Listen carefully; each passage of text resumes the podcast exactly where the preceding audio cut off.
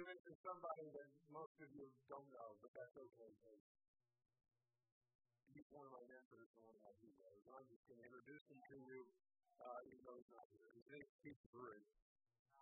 Um, and uh, some of you know him, I know, but not everybody does, and that's okay. Uh, he, he taught leadership and spiritual life principles in, in a little course he called Strategetics. I have a little notebook in my office still. I still refer to it. Uh, they usually like little uh, little drawings uh, with a small picture uh, or, or a couple of words, and then uh, a one or two line statement following that expresses the principle. And then the, the rest of the page is blank, and you give us pointers and ideas about it. One of the most challenging principles that I heard from him it's called the life sentence. Um, he observed, oh, huh, okay, well, that's what I wanted to I forgot what I put together. If you follow along in the in the uh, version, you, you know, that that CNBC represents things, right? I could always simplify that for myself. Note to self. Anyway, it's a life sentence. He uh, along with uh, you know from, from research and personal observations, that the work of a man or woman's life will eventually be summed up in a sentence. And then he asked, "What's your sentence?" See, his point was that each person is responsible to be the author of his or her life sentence. Very principle, by the way, I believe is spot on.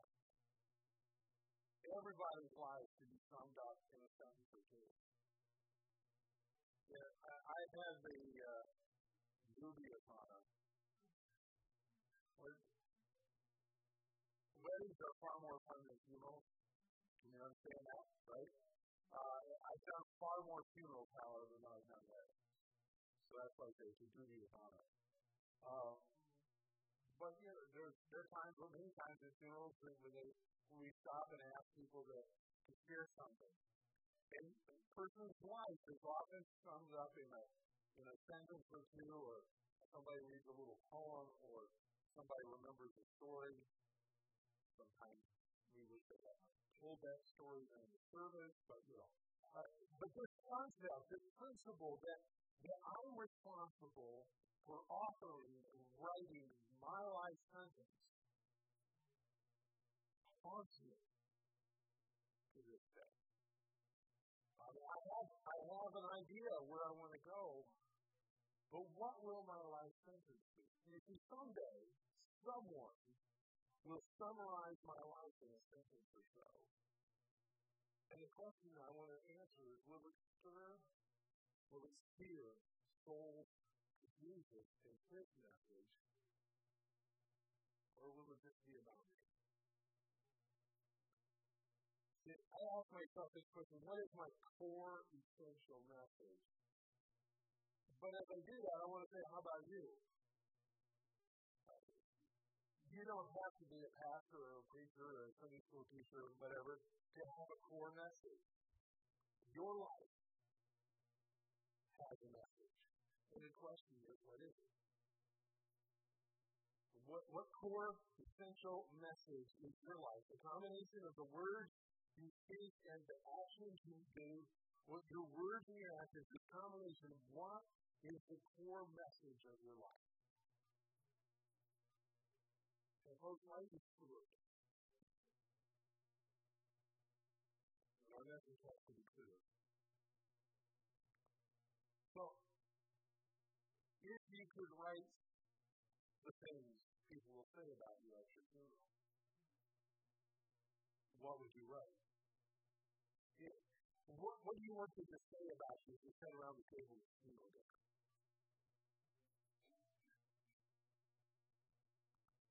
Someday, someone will summarize your life in a sentence or two. So what is your message? What will people say sums up your life when you're gone? how does your life sentence steer souls to Jesus in his message? Now, this is the second part of uh, teaching series on Jesus.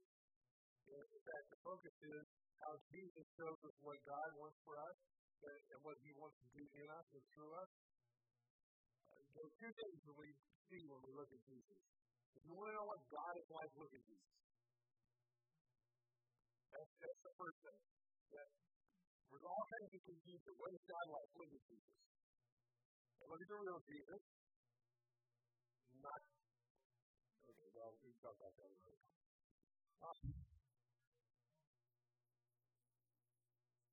the other thing Jesus shows us is what God wants for us. What does God want a person who's filled with His Spirit to be like?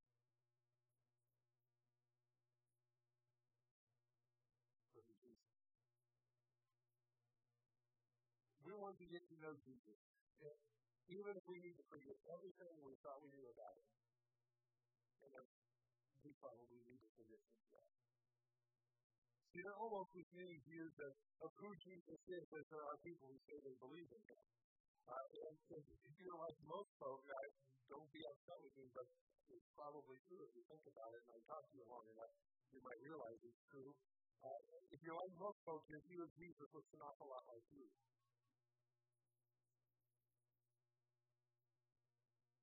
Refer people on to like really most of the people that we talk to overstate stuff, you know.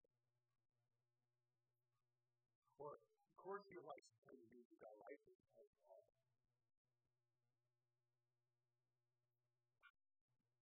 Okay, I'm gonna, I'm gonna stop on my head too. There's all kinds of different ways people look at Jesus. But amazingly, if you sit along with them and talk to them long enough, you find out that Jesus is an awful lot like they are. This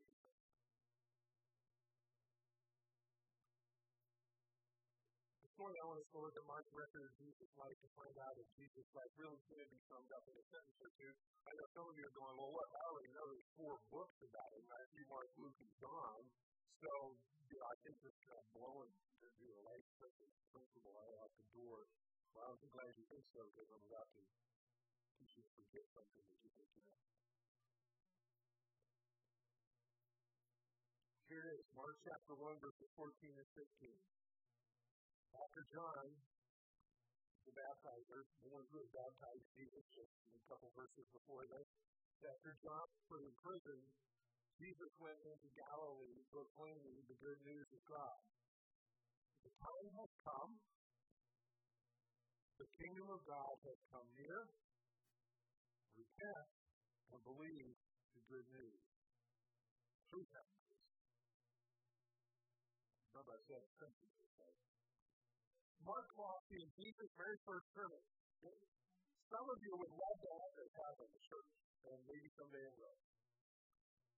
A 10 second sermon. Listen to this masterpiece. This is a wonderful sermon. This is the whole thing. The time has come. The kingdom of God has come near. Repent and believe the good news. Amen. Oh, I that. Was a quick one? His very first sermon, the very first thing, the thing that the core essential message of Jesus' life is summed up in 17 words. And he chose them. The time come, kingdom of God is here, near, repent, and believe the good news. So, the question remains for us what is the message of your life? The combination and your actions.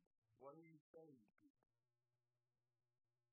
This morning, I want to invite you to ask the Holy Spirit to clarify for you. Life is short.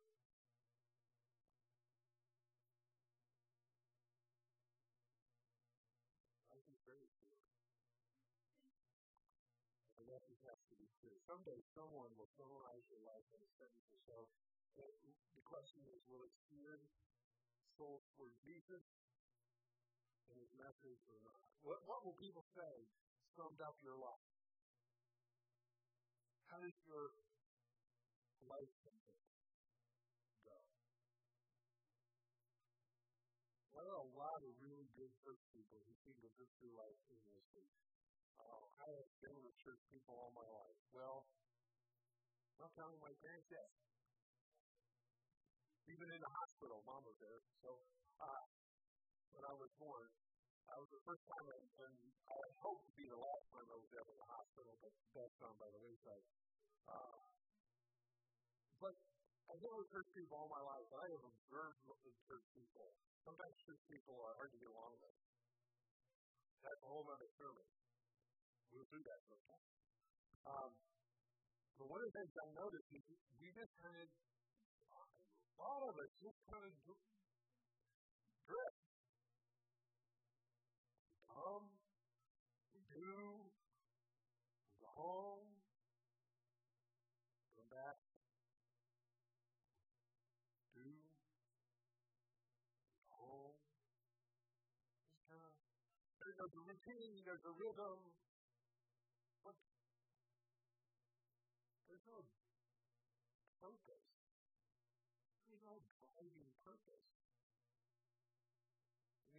I've met a lot of people who who are really good church people who, when you ask them, why do you get out of bed in the morning, the, the best answer they can come up with is that the alarm clock went off.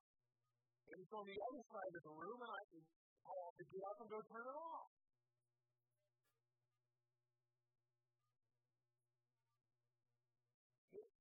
If, we're not drifting, a lot of us seem to be sidetracked by our desire to just be comfortable. One of the reasons that Jesus looked a lot like you or, or me, the way our views, our individual views, the reason Jesus looks an awful lot like us, our view of him is like our is like we are, is because as long as Jesus is like me, I don't have to change.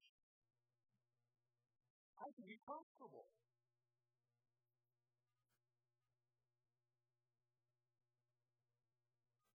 I grew up with some sarcastic people.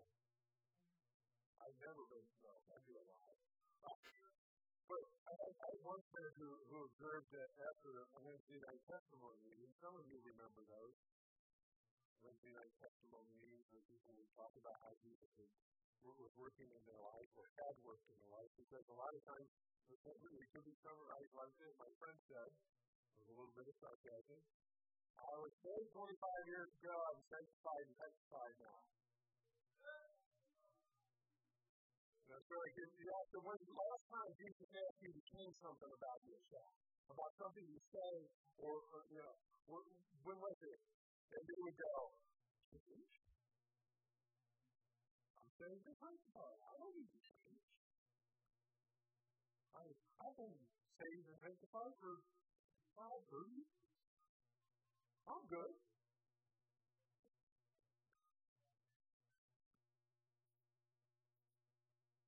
Just as little kids learn about the conservative people, you're not that good. I'm saying.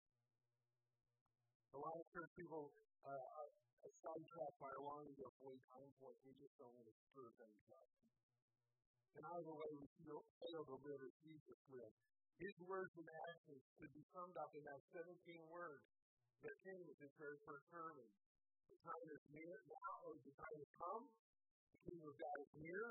Repent and believe the good news.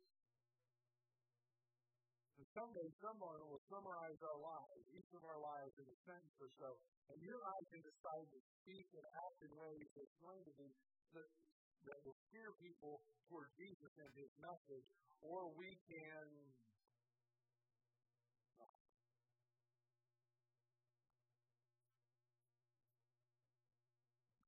Will people misunderstand you you decide you're going to write a, your, your life sentence is going to be such that you people to Jesus and his message? Will people misunderstand you? Will people misinterpret you? You can count on it. Just go, it's going to happen. Now, you, you need to understand my personality. If you give me a, you're going to lose, you're going to lose option, I get to pick which way you're going to be upset with me. want you be upset. Because it's your problem. Not everybody can do that. And here's what you need to know people still misunderstand Jesus. People still misinterpret Jesus. Unfortunately, we still misunderstand and misinterpret Jesus. That's why we need to be going through this process of learning about. Will, will people mistreat you? Will people hassle or harass you? Perhaps. But probably not nearly as bad as you think it is. When Jesus was arrested, abused, executed. Uh, and there are a lot of people in the world today, in other parts of the world, who face that very thing because they follow Jesus. They can be arrested.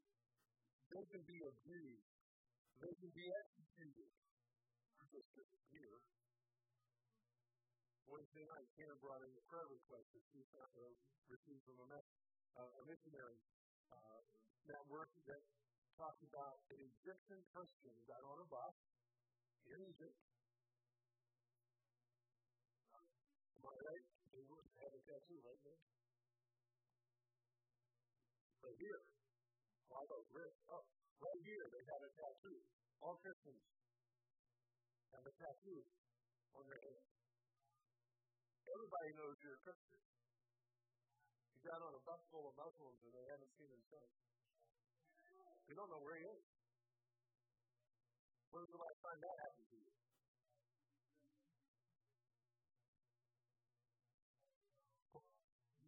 Paul, can be driving about. I certainly that he gets off of his gun when he says he's doing show, right?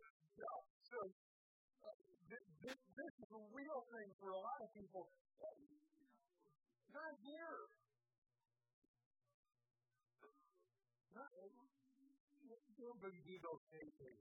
Call you names. You know, I've never been hit for being a Christian. Now, it because I talk fast and I'm hit. I don't know. I, I, I'm going to say that part, that could be part of it. Um, Had another friend who told me that he'd never been in a fight because he ran fast. I go, well, that's not my problem. I just have to be talk fast. People will might mistreat you. They might give you a hard time. They might harass you, hassle you.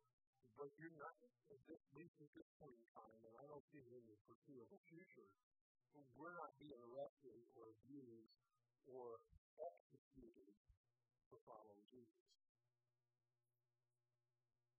So if you to make your to write your life sentence in a way that's going to steer people toward Jesus, you're in a really good place. Your comfort and avoiding conflict are not the issue. Jesus was not comfortable.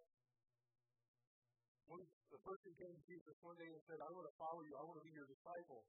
And, and Jesus said, You know, I don't have a place to even lay my head. sure?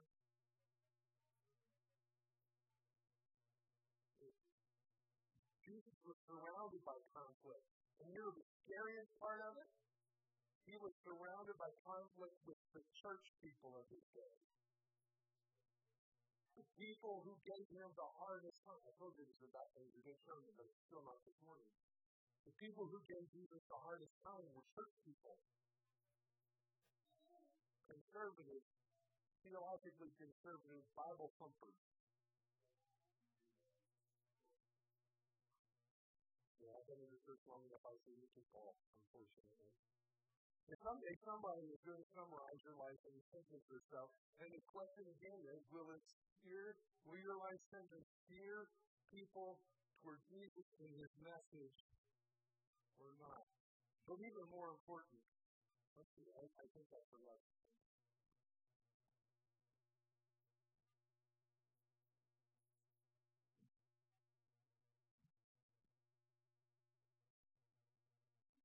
More importantly, someday Jesus will summarize your life. Say? Someday when Jesus summarizes your life, will he say that you steer souls towards him? So what can we do? Here, here I have some, some uh, steps for us.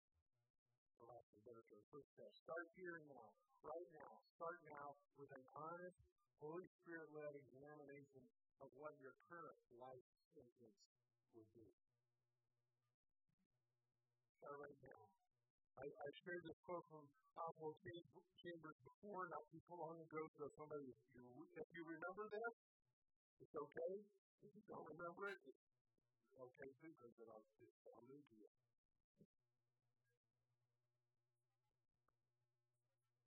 He said, the way for us to have peace is to turn ourselves over to God. Steve said, wash my clothes.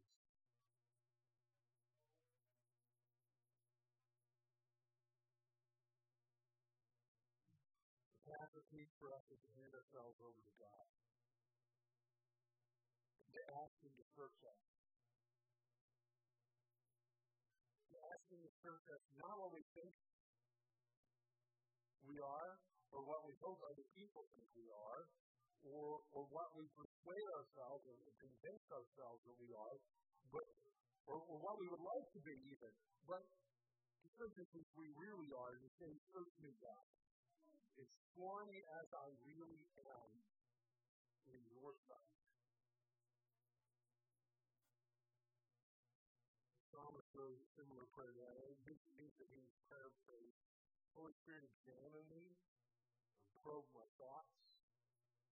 Test me know my concerns and my anxiety. Show me if there is any distracting way in me. Show me if there's any way that my words or actions keep people from turning toward Jesus. Then guide me on the path of steering people toward Jesus and his message. So the first thing we need to do and I will encourage you to do it right now, right here. The Holy Spirit, as you think about it, show you what your life is right now. What, what would be the summary of your life? And then the second thing I would suggest is you, you resolve seek and to ask so that someday, long days from now, someday far in the future, Others will say that your life is the thing that steered them toward Jesus. It was your words that steered them toward Jesus.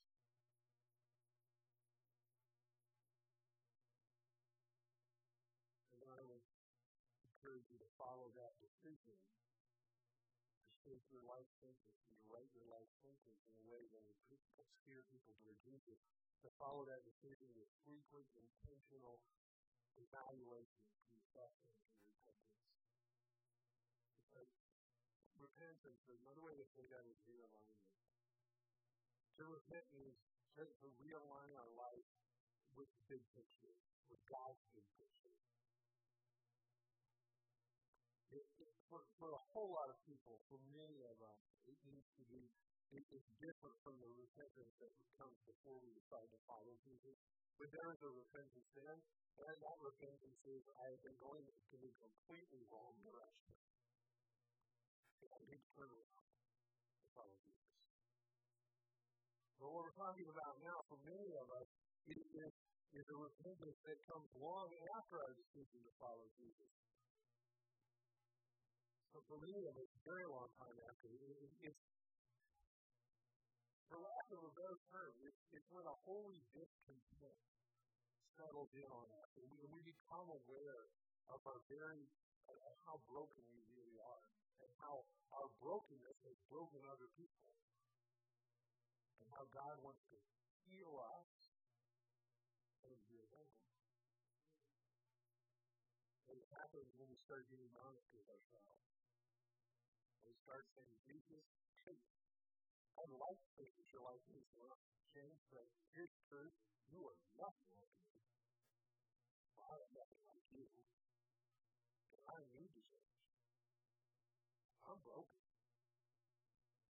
I may be forgiven. I may be a part of your family. I may be a faithful church attender. I may be a member of the participant, and I, I you know, I may be up to here. But I'm still messed up.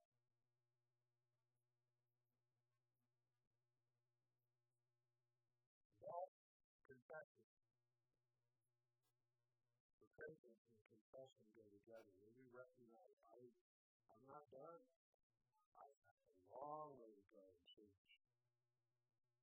And the fourth thing I would suggest is find a group of other people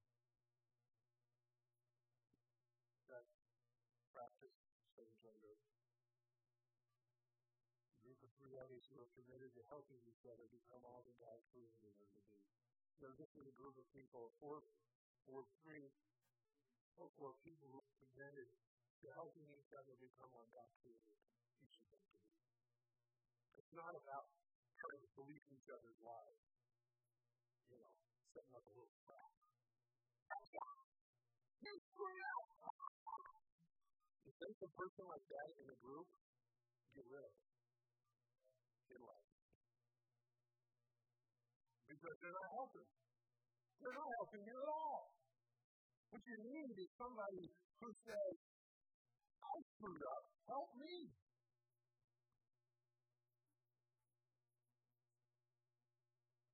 And then when you screw up, they're the ones who say, I'm here to help you. What can we do? How can I encourage you? What can we do to help you so that the next time this doesn't happen? When we receive the Holy Spirit's grace as help, to recognize our need, to realign our lives with Jesus and His message, our purpose becomes then to encourage other people to steer our souls to Jesus and His message, just as God has done for us. I just want you to take a moment. Uh, I, I told you earlier, it would be okay to go to sleep. I'm going to ask you to close your eyes for about three sentences. Don't open them again, I'll understand. But just close your eyes. I want you to imagine in, in your mind, in your use your sanctified imagination. Imagine the waves of love the Holy Spirit could generate when we decide that our lives will steer people toward Jesus.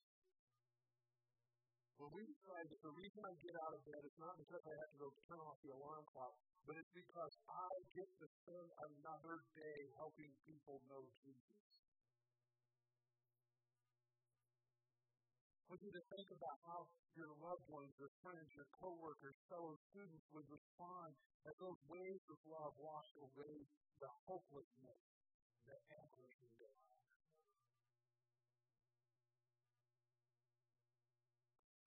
We can participate in a movement following Pastor Elijah. We can participate in a movement that transforms our community into an oasis of hope.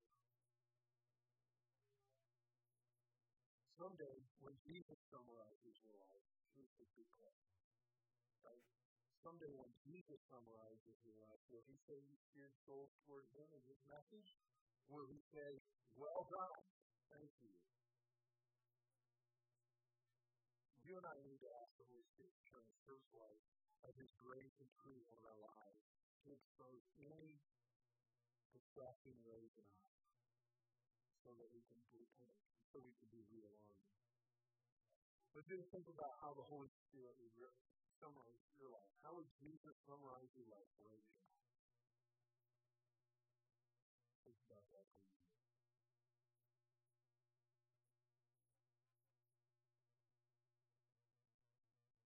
I satisfy my need.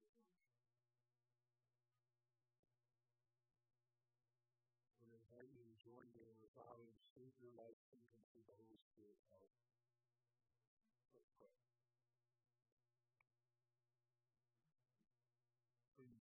free to use the words of, of what I said that can guide you and direct you.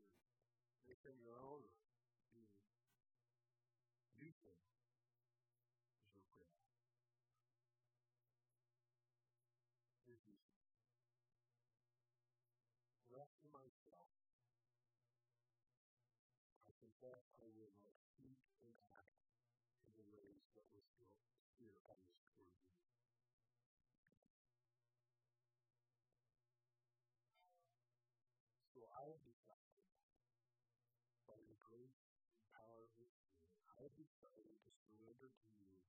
everything that everything that I strive to do. I open the deepest recesses of my soul to you and invite the Holy Spirit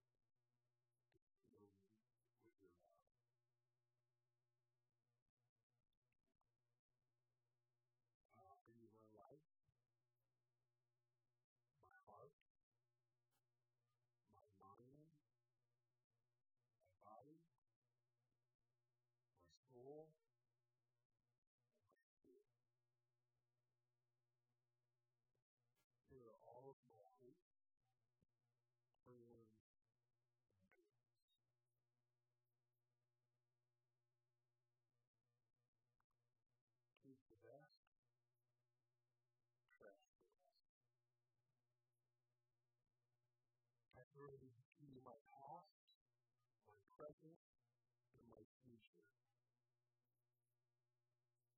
Here are all my problems, habits, character defects, attitudes, both good and bad.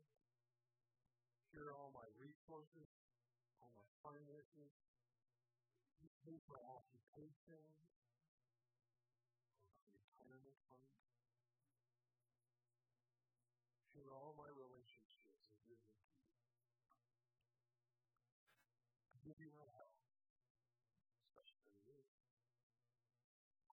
my physical appearance, my disability, my pain, my hurts. I welcome you, Jesus, to rule over every aspect of my life. I surrender to you all my hurt,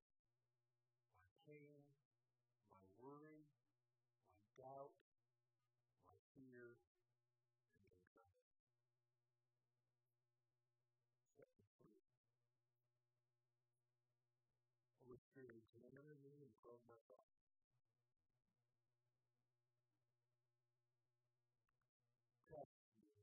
probe my own. But don't stop there. You know me. Help me to know me. Show me if there's any distracting. Show me if my words and actions actually keep people from turning to Jesus. And help me to turn around, make adjustments, and realign my life with Jesus' message, and then guide me on the path of sin towards grace.